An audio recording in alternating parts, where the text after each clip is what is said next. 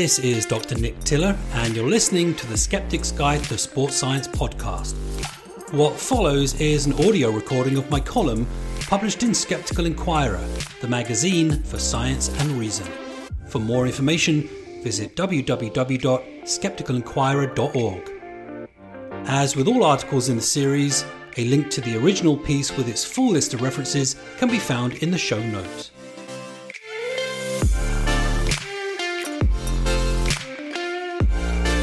Episode 23 Novak Djokovic and the Pseudoscience Grand Slam.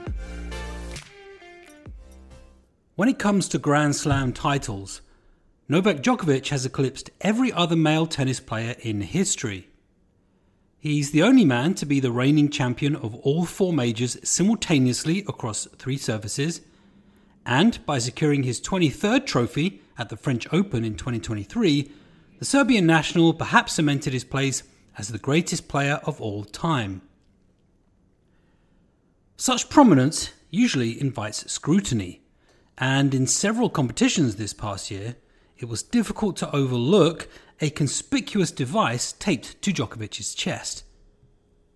The Italian manufacturer of TaoPatch claimed their device uses nanotechnology to, quote, convert natural body heat into microscopic beams of light to stimulate the nervous system. End quote.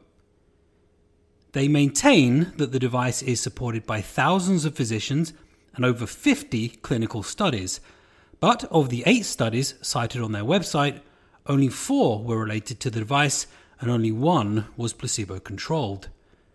Djokovic has called TaoPatch the biggest secret of his career. Scientists have called it nonsense. For Djokovic, it's just the tip of a pseudoscience iceberg, which, due to his notoriety, is creating a ripple effect throughout the sporting world. Strange beliefs and stranger practices. Indulging pseudoscience and superstition is in keeping with Djokovic's general pattern of behavior. In 2020, for example, he began making a regular pilgrimage to the Bosnian town of Visoko, where he visited the Pyramid of the Sun, a hill said to have been built by an ancient civilization and enshrined with magical healing properties. Quote, there is truly a miraculous energy here, Djokovic told reporters. If there is a paradise on earth, then it's here. Miraculous claims about the landmark are too numerous to mention but include the presence of a cosmic Wi Fi system capable of intergalactic communication. Djokovic appears convinced by the Bosnian pyramids, but geologists assert that it's a natural flat iron phenomenon, formed when erosion resistant rock lies on top of softer strata. In fact, similar hills are found all over the world, including in the western United States. High ranking Bosnian officials, including two ex presidents, have ignored the science in favour of a more sensational rhetoric. Quote, One does not need to be a big expert to see that these are the remains of three pyramids, said Sulejman Tihić, who served as the Bosnian member of the presidency of Bosnia and Herzegovina from 2002 to 2006. The pyramids remain a popular tourist attraction. If periodic visits to a popular tourist site were Djokovic's only spiritual quirks, then I wouldn't have much to write about. Fortunately for me, his eccentric beliefs extend well into his athletic pursuits, including his diet. Djokovic purportedly has a gluten intolerance. Notwithstanding the contentious science on the condition and the fact that many experts remain unconvinced that gluten intolerance even exists outside of celiac disease, the real peculiarity is the means by which Djokovic's condition was diagnosed. Celiac is usually identified through a series of clinical assessments, including blood tests for immune markers performed by primary care physicians and gastroenterologists. Djokovic, however, met with Dr. Igor Cetojevic, a self proclaimed specialist in energetic medicine. Cetojevic pressed a piece of bread to Djokovic's stomach and tested his arm strength determining it to be diminished when in proximity to gluten. The player now excludes gluten from his diet. But Djokovic's general distrust of modern medicine isn't new. He played for several years with a persistent elbow injury that thwarted his performances. After lengthy procrastination, during which he tried to manage the injury through conventional means, he eventually travelled to Switzerland for surgery in 2018. Quote, I was trying to avoid getting on that table because I'm not a fan of surgeries or medications, he said in an interview with the Telegraph newspaper in the UK. I'm just trying to be as natural as possible, and I believe that our bodies are self healing mechanisms. His sentiment is a common one nature is good, synthetic is bad, but it's an unnecessary and harmful dichotomy derived from a simple logical fallacy, the appeal to nature, that's never been weeded out of human psychology. Since the surgery, Djokovic has won 26 tournaments. Djokovic's partiality for natural products manifests most plainly in his morning routine, which he shared with American journalist Graham Bensinger in 2019. Quote, I start with warm water and lemon so I can help my body detoxify. End quote.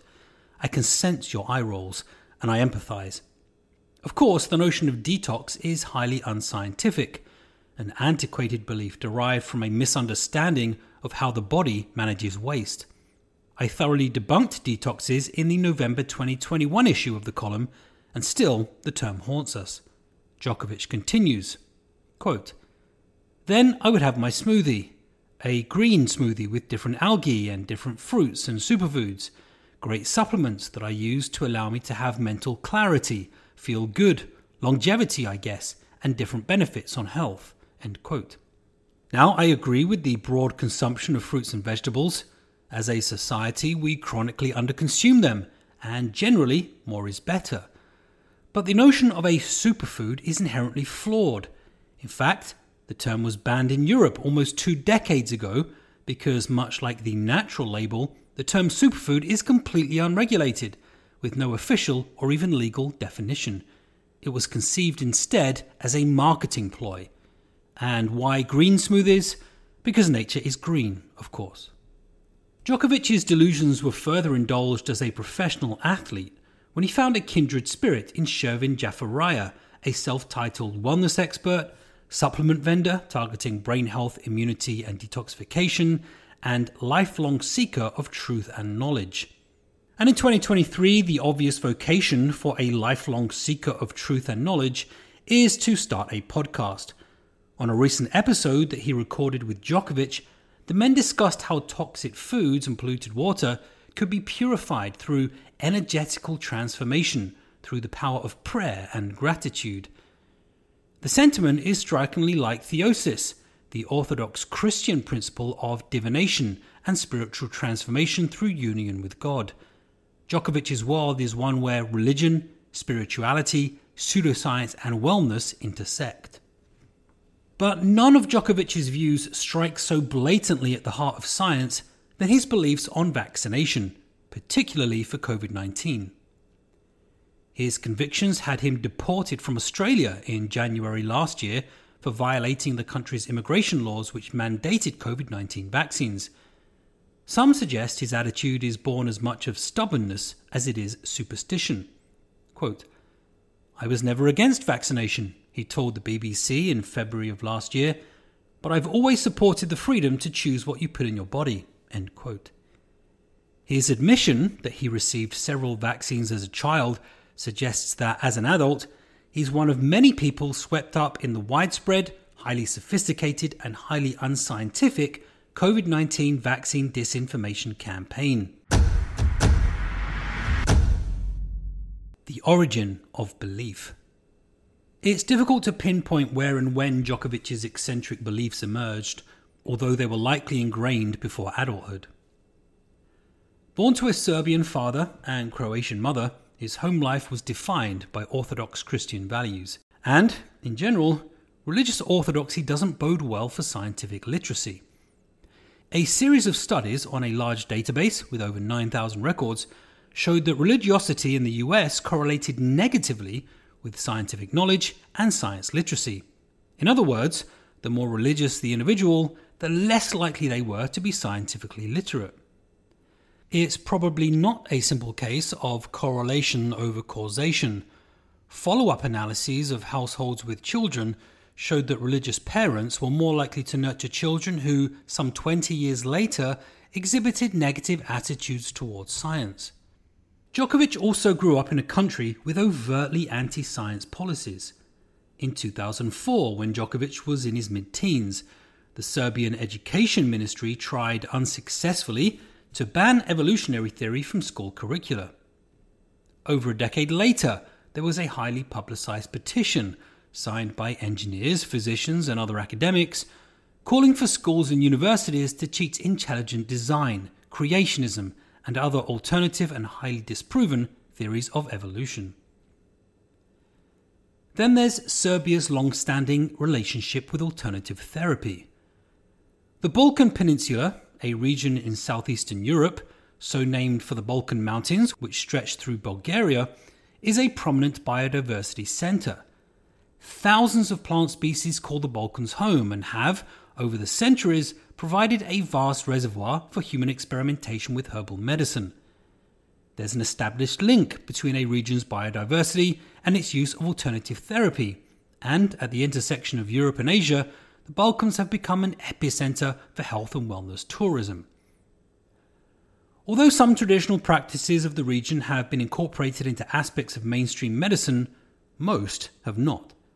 There's also rakia, also called rakija, the heavenly drink with God given properties that's become the national tipple of several Balkan nations. The fruit brandy, with 40% alcohol content, is also used as a disinfectant an emergency relief for toothache, a cure for mouth ulcers, and for managing oral ailments. Others assert that Rakija contains antioxidants that fight free radicals, preventing heart attack and stroke. It's difficult to know to what extent these practices are embraced as therapies or instead obstinate customs. In any case, growing up in Serbia, in the central West Balkan Peninsula, Djokovic likely had its traditions ingrained from an early age. the Pseudoscience Grand Slam. Novak Djokovic is the undisputed champion of tennis related pseudoscience, but he's far from the only contestant.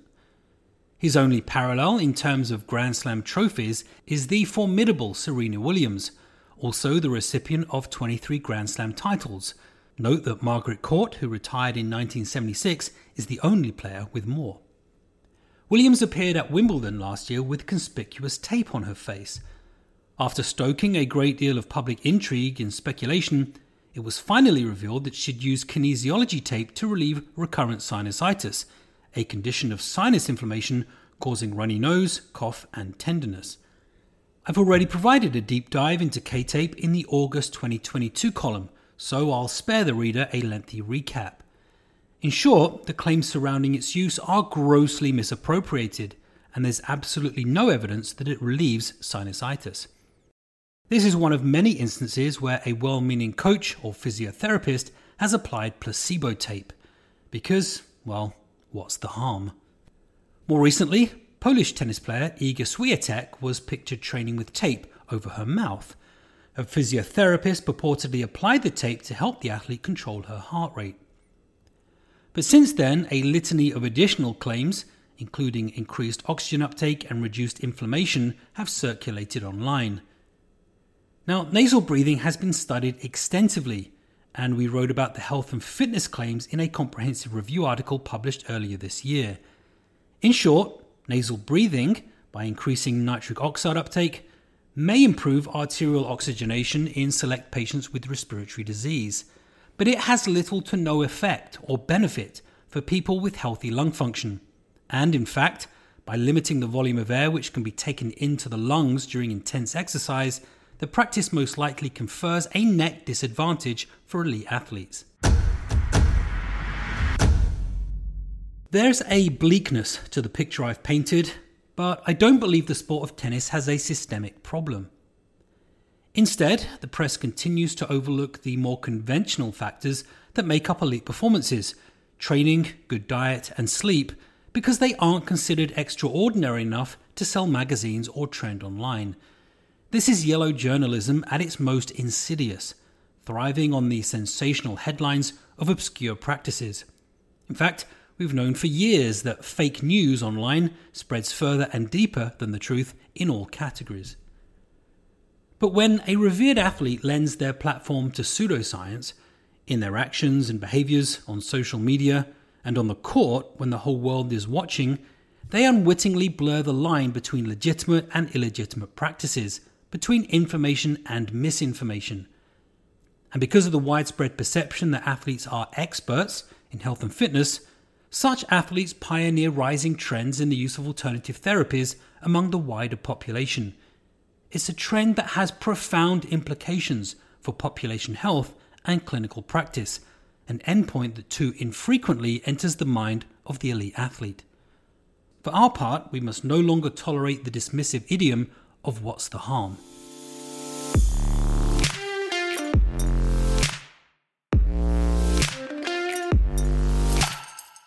Thank you for listening. If you enjoyed this article, check out my book, The Skeptic's Guide to Sports Science Confronting Myths of the Health and Fitness Industry, published by Taylor and Francis. For more information on this and my other work, visit www.nbtiller.com.